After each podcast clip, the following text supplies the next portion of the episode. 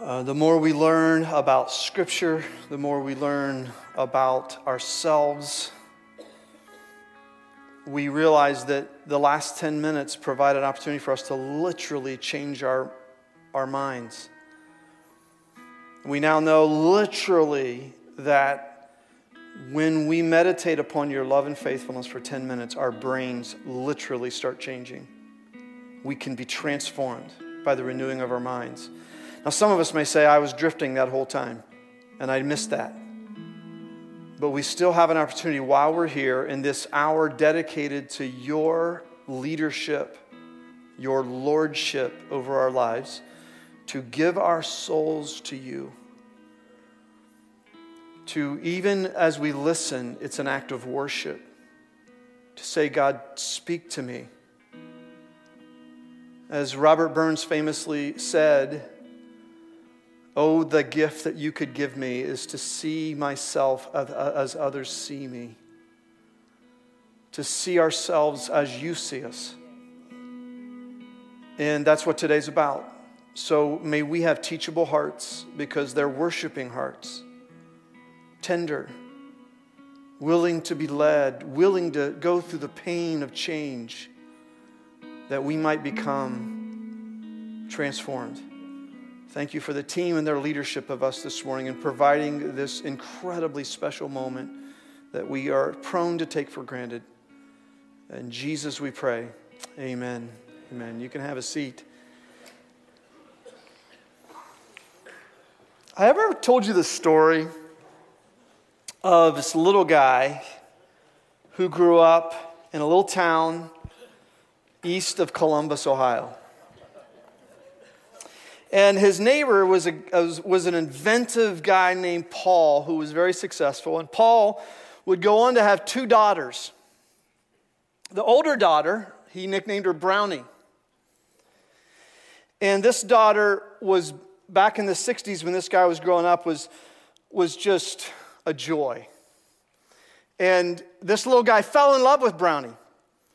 And then in the late 60s, in 1968 to be exact, the second daughter of this guy named Paul came along, and her name was Benny. And um, she was an ugly duckling. At first, she wasn't pretty at all, but by the 80s, she was gorgeous. Now, in the 90s, she developed some acne that, you know, who, who knows, you know, where this was going. But while he loved both sisters, um, his heart was Brownie's until December 16, 1995, when, like Hosea's wife Gomer, his dear Brownie left him. For five years, Brownie was gone. And so he gave his heart to Benny. Then in 1999, Brownie came back and he gave his heart again to Brownie. Now, for the last 20 years, Brownie has broken his heart into pieces, but he has stayed faithful to Brownie. And this morning, that little guy is so happy that Benny found her true love named Joe. And now uh, they're going to live together for the rest of their lives. Anybody know this story, huh? Anybody know this story? All you Bengals fans out there, so happy, so happy. Uh, so happy. I just thought, what, what, can I come up with an allegory to explain? I'm so happy today. I just only wish it were the Browns who had drafted Joe Burrow, not the Bengals, but if it had to be anybody than the Browns, so happy. If you're not a football fan, that allegory just went whoosh right over your head, and we are sorry and wonder why you live in Ohio. Um, but we are glad you're here with us today. Part three of a series we're doing called Marriage is a Numbers Game. And if you haven't been with us, the information the Enneagram provides can be a catalyst to the transformation that the gospel of Christ provides. And today, we're going to do part two of some role playing. These are role plays that if I were, or a counselor, were sitting down with a couple having a disagreement, here's how we would play it out. We'd say, we're going to role play this out, how this dialogue goes. And today, you're going to get to watch as Levi and Katie play a couple, and Levi is going to play a three, and Katie's going to play a nine. Okay, and this is really important because this is a a very common pairing. It's not an uncommon pairing, it's one of the most common pairings. Threes are achievers, they want to win at everything. They tend to be very assertive in conflict and dialogue. Nines are peacemakers. They tend to be non assertive in conflict. They shut their energy down. And we have a scenario this morning where, uh, what's your name again? Joe. Joe and Carrie are coming home from a youth football game. We'll say it was at Valley View. Okay, we'll just say that. And uh, you're coming home, and uh, you guys said, so Levi, you and Katie said that this dialogue is a little trickier. Why? So, for you first, Levi, why is today's dialogue a little trickier mm. for Joe and Carrie than it is was for Morgan and Tom? Yeah, I, I think what is at odds is the the parenting style. That's uh-huh. I mean, it, it's not even uh, about some like something like an object, like how you use money, but it's about how you are influencing or not influencing your yeah, kids. So money and parenting. Yeah. And sex, next week's sex, so you don't want to not tune in next week. Uh, we look at that. The three big, that's the three points of conflict. Yeah. But you said, so you're a one by nature, Levi uh-huh. Crowley is. You also said this is easier for you today. To, yeah, to it's easier for me to play this part because as an Enneagram one, the, seeking the justice, like I really desire the assertive, figure out the problem mm-hmm. and let's let's hit it head on. Yeah. Confrontation, you know, let's let's work it out. I don't want to ignore it. Yeah. So it's easy for me to portray a personality that's let's go. Yeah. So Katie, for you, uh, you're uh, an Enneagram 8 mm-hmm. by nature. So you would tend to be by nature more sort of how difficult is this for you to role play a nine who absorbs the pain in the relationship Again, the big difference here is threes assert their energy mm-hmm. in a dialogue, nines de- decrease their energy in a dialogue, especially when a conflict. How difficult is this for you to play this? So, at first, my gut instinct, as you were just saying, is to externalize that pressure. And you can ask my poor, sweet husband that um, that is something I'm very good at. so this was a this was a challenge for me, and I um, took some time to really process that and internalize that of how would how would I want to feel, and it also helped me um, in looking at the type 9 and that they really do want to internalize and not necessarily to internalize and bottle, bottle it all in but internalize it and push it away. Yeah. Like almost roll down the car window yeah. as we're doing this role play and just get it out. Yeah. So that there can be peace internally 1st mm-hmm. So that was one of the biggest things. Is with the nine, they want that internal. Yeah, we're real interesting thing. The three wants to get it over with quick, just to get it over with and move mm-hmm. on to the next win. Mm-hmm. And you just described why the nine wants to get it over with. So the tendency in this pairing is to not really deal with conflict. Yeah. Um, now, your, your ambition has led you to a point where you, you drive a Tesla yeah. Because as you'll see in this, it's a no self-driving car. He doesn't have a steering wheel. Yeah. Okay. Yeah. So uh, I still have to roll down the window, though. That's like, true. That geez. is true. Yeah. You could have gotten. So let's hear it. Let's give it up for Joe and Carrie as they're going to show us. Okay, uh, a dual a dual role here. So let's give it up for these guys for doing right. this today.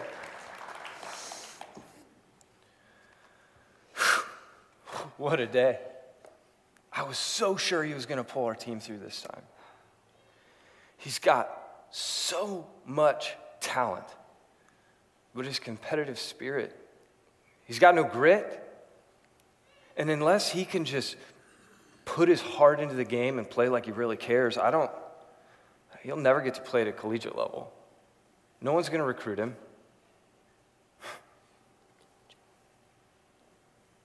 Joe, Joe, Ethan's sitting right in the back of the car. You know, he could hear you.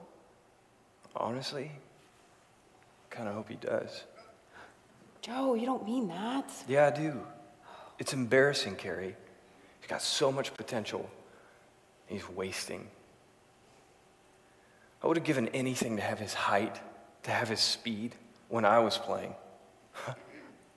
All he cares about is what's going on in those stupid earphones. Sometimes I think to myself, what's wrong with him? He is not the kid I raised. Oh, Joe, he's struggling. You know, I've tried to tell you he's depressed. Remember, Dr. Miller diagnosed him with generalized anxiety and depression. She even recommended medication. He doesn't need medication at all. He needs, he needs us to be harder on him, tougher. He's so fragile. How did I raise such a sensitive kid? And you know what? I think, I think you're enabling him. I mean, I'm sure I, I do a little bit, but, you know, I'm just so worried about him. I don't know if he's okay. I try and make his favorite foods, he doesn't want to eat. Try and give him vitamins, even the gummy Flintstone ones, flushes them down the toilet. I invite his friends over, he's just bored. Shoot, I don't even know if he sleeps anymore. What does he do all night? Can you try and understand? Understand. You know, if he was raised by my parents, he would have to hustle so hard just for a crumb of their attention. He's lazy. He's spoiled. He needs to learn how to work. When I was his age, I was working at a gas station, helping raise my kid sister, getting straight A's, and taking my football team to state. His problem is he has no responsibility and he's a product of this 21st century soft suburban lifestyle. He's entitled. I don't have any sympathy for him. I, I know. I know it's frustrating. Maybe if you tried to talk to him and just really listen and, you know, I think he really feels like he's just letting you down. He doesn't care about letting me down. Last week he told me to F off. He doesn't care what I think. Oh, no, no, no, I'm sorry. That's, that's, not, that's not what I was saying. I'm just, I'm just so worried about the kids, especially Ethan Joe. I just feel like we're losing him. Oh, so I'm the problem with the family? Is that what you're saying?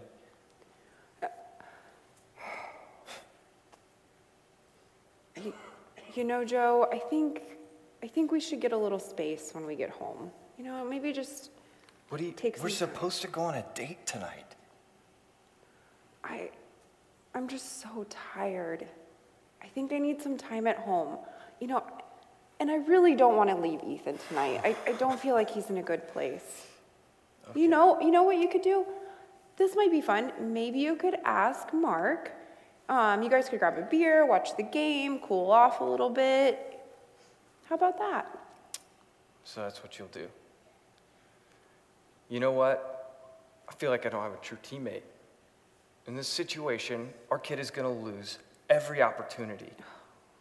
And you think that it's all my fault. When really, you, I've just watched you baby him from the day that he was born, and what he needs is a mom who's going to back off a little and let him fight his own battles.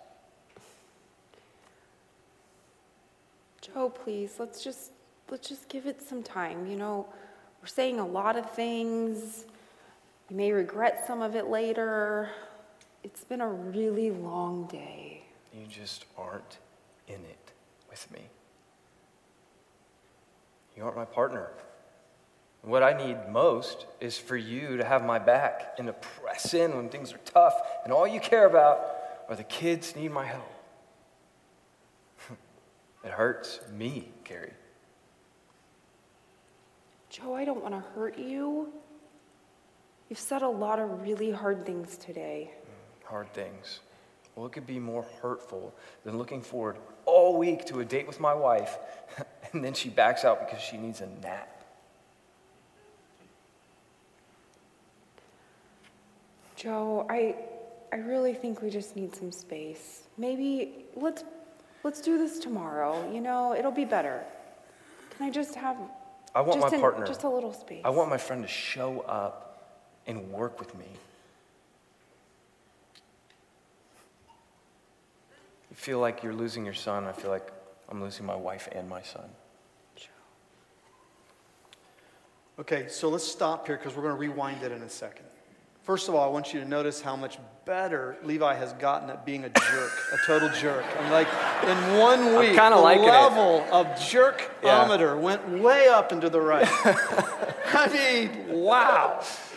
Everything in me wants to Yeah. pull this car over. Just kidding. Um, so interesting thing too is you can feel the hurt that she is absorbing, can't you? So it's not that the nine doesn't get ticked off. She's getting angry. But nines hide it. They, they, they, they dissipate their energy while the three is accelerating their energy. And you could just feel the amperage going up uh, in that dialogue. And it went off the rails. So this is, this is the beginning of bitterness getting a root in your relationship. And mm-hmm. it's where we'll see today. Don't let the bitter root grow up, it'll defile many. So it's a poisonous mm-hmm. plant. And so these are the conversations that, yes, the ring isn't being thrown across the room, but the mm-hmm. root of bitterness is being embedded into the soil. So let's rewind it. And I want you guys to notice where this dialogue between a three and a nine could have stayed on track. Okay? Okay. So you guys lead us. What a day. I was so sure he was going to pull his team through on that one. He's just lacking that competitive edge. So much talent, but no grit. And if he doesn't step up and start playing with his heart, there's no way he's going to get on the collegiate level.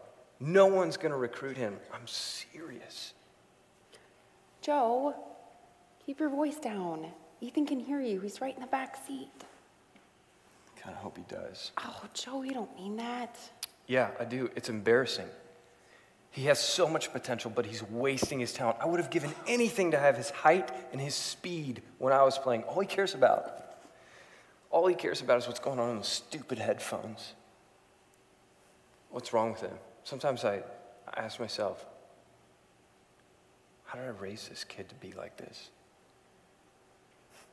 Joe, he's struggling. You know, I've, I've tried to tell you, he's, he's depressed. You know, you remember what Dr. Miller said? You know, he, he, he's been diagnosed with generalized anxiety and depression, but he may even need medication at one point. He doesn't need medication. All right, Joe. Joe, I hear you. And and I'm just overwhelmed. I hear that you're you're really worried about our son's potential opportunities and those things that could be passing him by, and that is a concern. I just want you to know that I'm really worried about our son. You know, I'm, I'm scared that he's becoming really unhealthy. Hmm. Yeah. Sometimes I, it's hard for me to know the difference between what I want for him and, and what he wants for himself. I, I don't know. I, I hear you that you're overwhelmed. Uh, maybe it's, it's just bigger than a one time conversation. We need help. Yeah, I appreciate that. I would, I would like to go and, and try and find help that we can do together to help Ethan and Ava. There you go. And it's not, that's not, oh, fluffy by and by. There are those moments in a dialogue where it can become more sparring or I hear you, mm-hmm. I see you. Mm-hmm. Levi, Katie, by the way, what do we have coming up February 1st that could be a help to parents who are having this dialogue? Katie, you go. Introduce what's coming up February 1st that is going to be on the screens here just a second.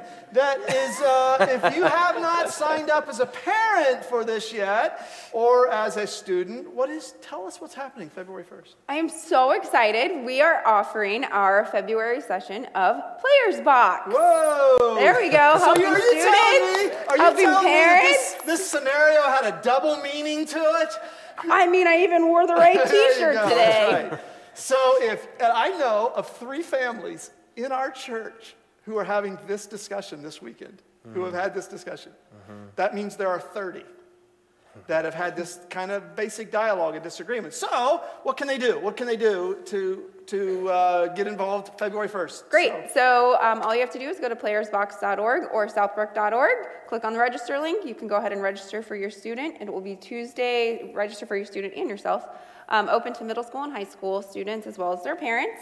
Um, you will meet with us on Tuesdays from 6:30 to 8 right here at Southbrook, and we would love to have you. Good. Levi, what's happening this Friday night? That also, this is a great advertisement for what's happening Friday night in this Yeah. room. Tell us. Marriage Enneagram help. So Yeah. a little workshop. January 28, 6 to 9, 10 bucks, pizza included, and salad, okay? Salad is free, pizza's 10 bucks. Uh, uh, thank you guys. I mean, I, I just, I know that, that uh, whew, this is all too real. It's all too real. We don't have houses bugged. We just know how reality happens, especially in these common scenarios. So again, I, I told these guys this morning, I said, guys, you, you, this is not part of their job to do this. They, they just are second mile people. So would you, on my behalf, thank them for putting themselves out there like this. Thank you guys. Pleasure. Thank you. Good job. Thank you.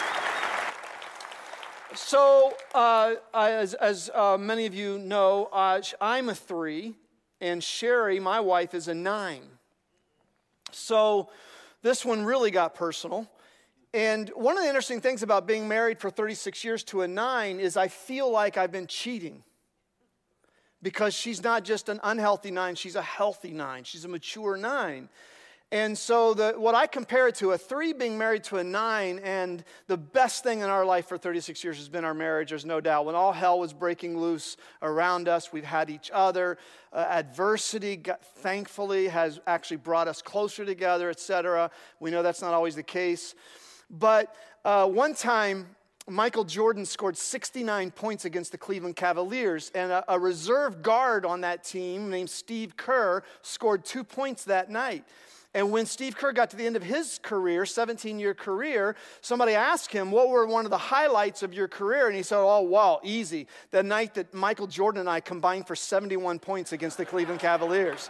That's what it's like to be married to a nine, okay? So when I say that, it is, she's absorbed a lot, a lot, a lot, a lot of my ambitiousness and my drivenness, my assertiveness in dialogue. And we've had to learn some ways to navigate that. And I cannot tell you enough why the Enneagram has been helpful to us, is because it's provided the information to help me see myself as she sees me, as she sees me. Because I would have been totally oblivious to my effect on other people, but particularly her, if it were not for some truth tellers, but also tools like the Enneagram. So before we close, I want to give you some, some triage. Okay, so if this today is going to elicit some dialogue with you and your significant other, one of the things we want to do is just give you some real initial helpful hints, some boundary lines to stay in if this opens up conversation. Okay, so this is not meant to be a, a full scale treatment. I'm actually going to dive into this even more next weekend as we close the series. But this is just an initial treatment of conflict. Now, there are basically uh, two reasons that, that people get into conflict. One is the numbers just don't add up. The selves don't add up. Some number combinations need extra grace required okay? Some need extra grace required. And what really gets exacerbated in those number clashes are two realities. One is the ego, the self. Remember last week, James 4 1, what causes fights and quarrels among you? Don't they come from the desires that battle within you? You want something but don't get it. So we have these desires that are really not understood. We have these empty parts of us that we're trying to fill. And James says earlier in James 3:16, where you have envy, I want more, and selfish ambition, there you find disorder and every evil practice. So one of the things is the, the killer of all relationships and particularly marriage is unspoken desires that lead to unspoken expectations. That's the killer. And because it, it really brings in the ego, the sense of self I need taken care of and I'm not being taken care of. Last week we dealt with that a little bit. Next week we're going to deal with it even more. But the second one that you need to know is this, and that is the enemy, Satan. Remember this, remember this, remember this if you're in conflict right now. Ephesians 6:12, for our struggle is not against our spouse. It's not against flesh and blood. Our struggle is against the rulers, the authorities, the powers of this dark world, the spiritual forces of evil in the heavenly realms. Remember that. There is an adversary, there is an enemy that, that has a very simple strategy. The Father is about oneness, all that's all he's all about throughout the world. And the two will become one flesh. The enemy is all about division. He's all about taking the two and dividing them asunder. And so remember that. Now, when that happens between types, there are basically four approaches that we talk about that certain types divert to when there's conflict. One type is the Mr. Freeze approach. And that is, I'm just going to freeze out the conversation. I'm going to freeze out my spouse.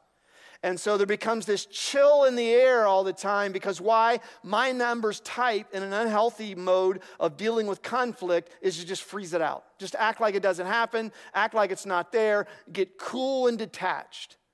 Another approach, the second approach that is common with the types is the punisher approach. And that is, I get really assertive. This is particularly true about the three and the eight. Even the one can get very, very assertive and they let the, the sarcastic bullets fly. They, they let the put downs, the criticisms, the shouting, the irrationality, the ventilation of feelings fly. And they're like that character, the punisher, that just boom, boom, boom, boom, boom gets the gun out.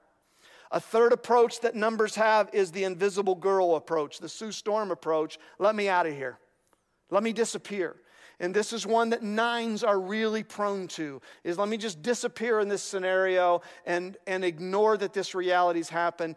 And then, of course, there's a fourth approach that is really unhealthy, and that is the Incredible Hulk approach, number four. And that is the approach that we really almost and sometimes tragically to a point of violence, we amp up the aggression. Uh, those of us who are threes and eights in particular are we're going to win. We're going to assert our control over the situation.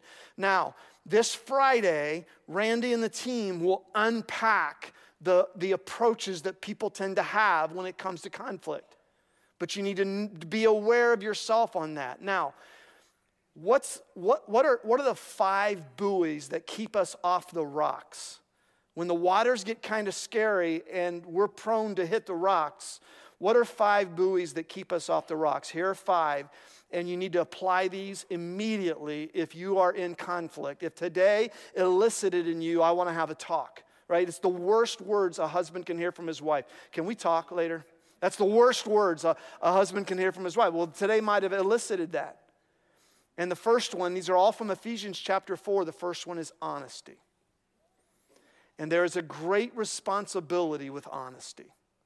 Honesty doesn't mean, as we'll see in a moment, just I'm going to be brutally honest with you, but it is a commitment to accuracy. Being accurate. Say what you mean and mean what you say as accurately as possible. Ephesians 4 Verse 25, the Apostle Paul says, Each of you must put off falsehood and speak truthfully to your neighbor, for we are all members of one body. David Augsburger, in his book, Caring Enough to Confront, said, I love you, and since I love you, I must tell you the truth. I want your love, but I also want the truth. Please love me enough to tell me the truth. Now, again, hear that in light of the balance I'm going to give you in a second. But many, many, many of us go down into some of these approaches that are unhealthy because we don't know how to speak the truth in love. We, don't, we need to learn it.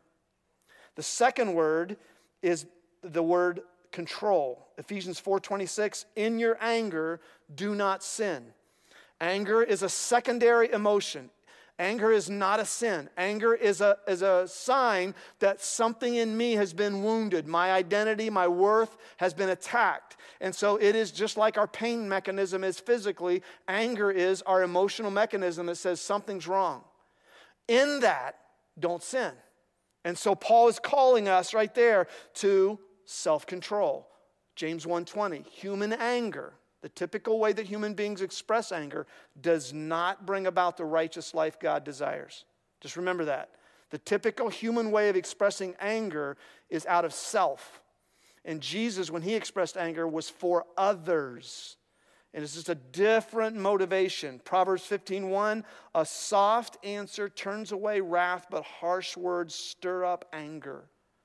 So control is critical. And if you grew up in a situation where ventilation was the way you handled your emotion, you probably haven't developed good self control. Your brain is wired to go off and flood.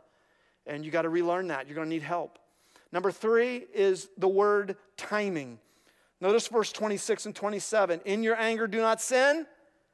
And don't let the sun go down while you're still angry. Do not give the devil a foothold. What would have happened in this scenario in the first part was it could have easily allowed the sun go down and anger was still simmering.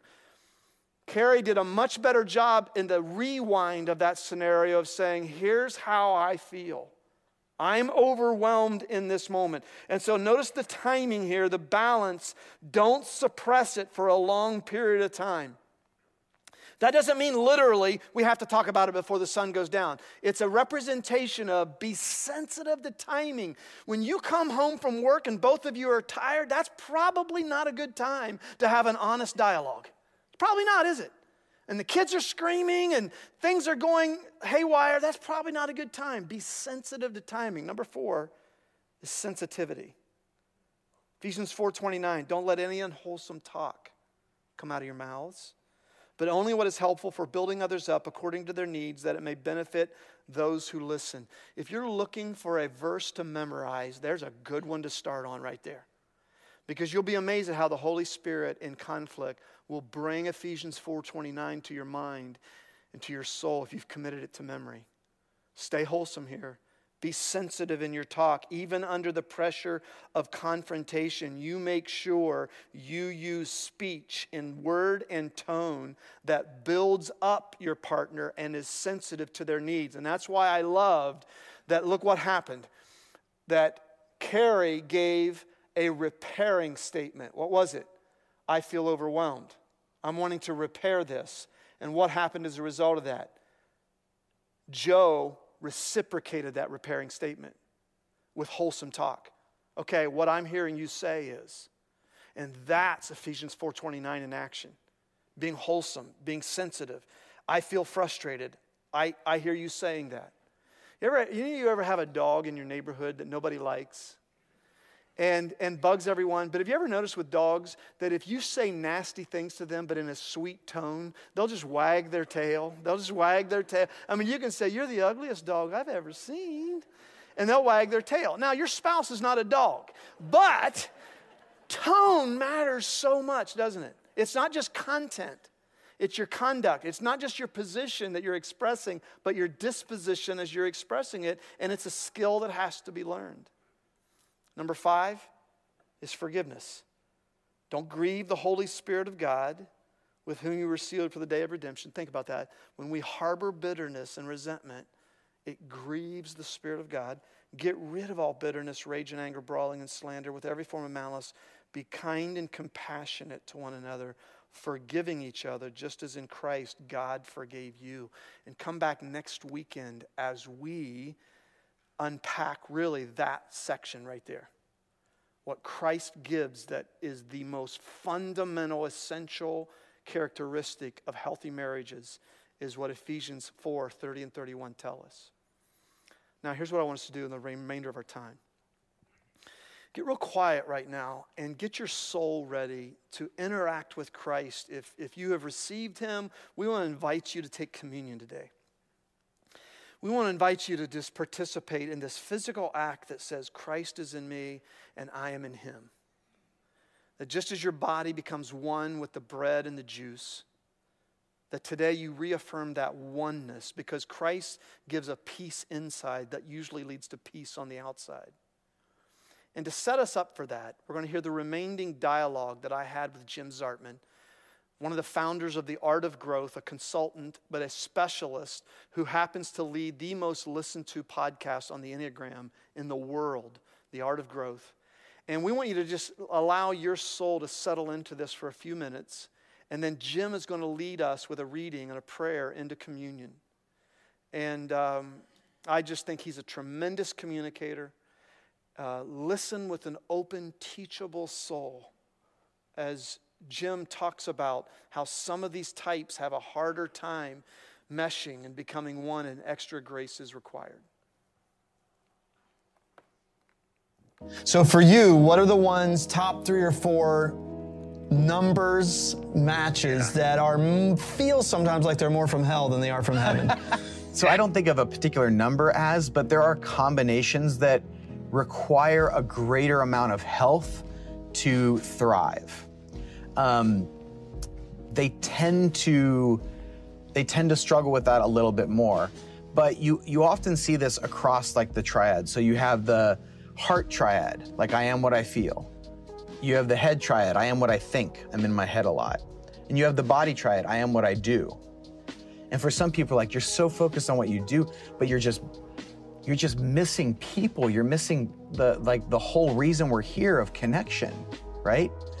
So it's a little extra grace required when you're having that kind of thing. And the person who I want to do, I'm a body type. I just want to go and achieve and do. It's about what I do. And the head type is like, but we have to understand it. We have to think through this. We have to process it.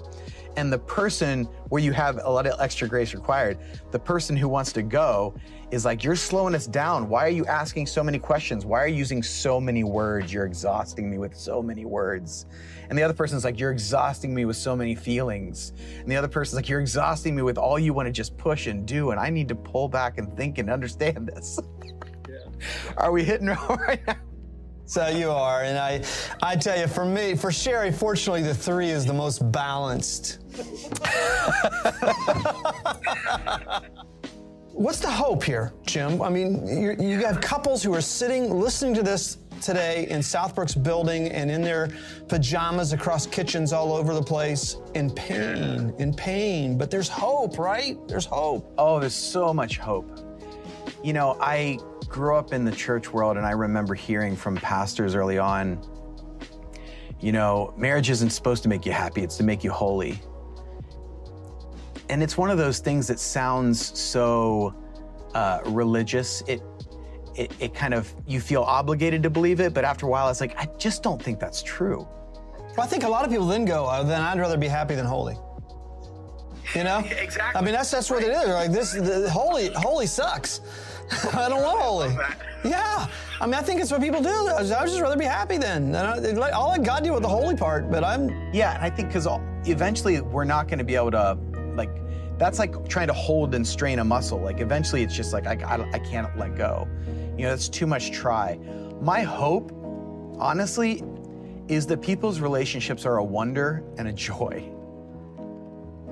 It's supposed to be a joy when I talk about what my the role that my wife plays in my life now, it does bring me to tears because the wisdom that she exhibits, the the honor that she brings to our home, the the love and the care that she gives that we've learned to develop over the 18 years we've been together.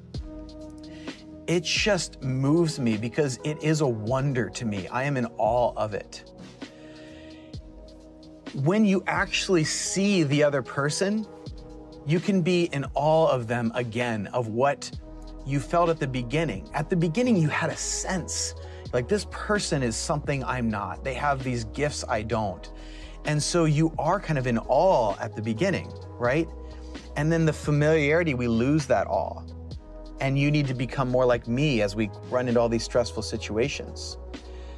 But I'm like, zoom out, go deeper again there is more wonder and there is more awe. That person is way more fascinating than you ever thought they were at the beginning. Well, I'd heard this years ago, and that you're going to reach a stage if you keep working and growing that you'll say, I, I would take this over the fluffy romantic days of early on. And it's absolutely, absolutely true. Yeah. You know, she's a gift because she's different. And I, and I don't say that out of us, I say that out of Christ grows that. He, it's, it's substantial, isn't it? Oh, it's absolutely. But you have to be willing to see that person. Like what you just said proves to me you see her. You don't see her as you'd like her to be, you see her as she is. that is the movement of health. And that's what I think so much the Enneagram has, done for me, like I told the story at the beginning, and was what I see with so many different couples is they understand, oh, this is the gift that you have. This is the way that if I can, I always talk about hacking your type, hacking your partner's type. This is how I can hack your type so I can help bring out the best in you. And then there's this like game I get to play where I get to try and figure out, like, ooh, how do I help you in this regard? Because it's wonderful, because you are you are a wonder and you've forgotten it too, which is why I really warn people not to spend so much time on the shadow side of the Enneagram. Look at the gifts. You, you think this is the true you, this negative side? Zoom out, buddy. I, I hope people really hear that because I know I made that mistake early on. I did. I focused on the corrective shame, uh, very shame-based system I grew up in. So I grow to that. A lot of my threeness came out of trying to prove my worth. I want to warn anyone who's in the church. You are more susceptible to that than those outside. There is a lot of this shame-based culture that I think the church is starting to wake up to and go like this is not the solution. Because shame is so sneaky it gives the illusion of moral advancement without any of its benefits. So it tells you if you feel bad enough, you'll change, but we don't. We change when we pursue our light the light that, of Christ that is in us, as we say. Like that is the truest part of you. The truest part of you is that you are the part of the body of Christ. The truest part of you is that you are a holy creation, that you are fearfully and wonderfully made. That is the truest part of you. Everything else is what has been interrupted, it's been added on. It is not that you're going to the core and you're going to find what is wrong. You go to the core and you're going to find what has been beautiful and holy at the center of you. And if you get to the truest and, and deepest part of your partner, that's what you find in them as well. Tell me this, like for me, I to see this in my, is the journey of pain is worth the experience of love. It seeks worth, and I'm not just talking about love between a spouse, but also the love of Christ. You grow in love. You, you yeah. learn to love better because you have a fuel that you didn't have. And it's interesting, we really want to love the other, but it's impossible to fully love the other when we're constantly shaming ourselves. Whenever you hear someone really speaking harshly to another, I just go, oh my God, how does that person speak to themselves? This is something that is, you know, outside of the Enneagram, I think one of the reasons we were able to go as a couple to this is because we had a couple rules when we got married just to build the foundation of honor. So there was two major things is um, we had heard a, a, a pastor and a therapist meeting with a couple who said he sat down with his couple and the man and the woman said, I just wish he would treat me like a Denny's waitress. He's so kind to Denny's waitresses. And this idea that we would treat someone as stranger with more common courtesy, respect, and honor than we would the person we share a life and a home with. For us, we were like, no, we are going to have that baseline of, of courtesy in our interactions. We're not going to raise our voice to each other. We're not going to like be harsh to each other because we know that is going to shut us down. And it's not like it's never happened. We've been married for 16 years, and we've been together 18. Um, but we, we, we see the other person shut down. We go, oh, I don't want that. I don't want this person to shut down.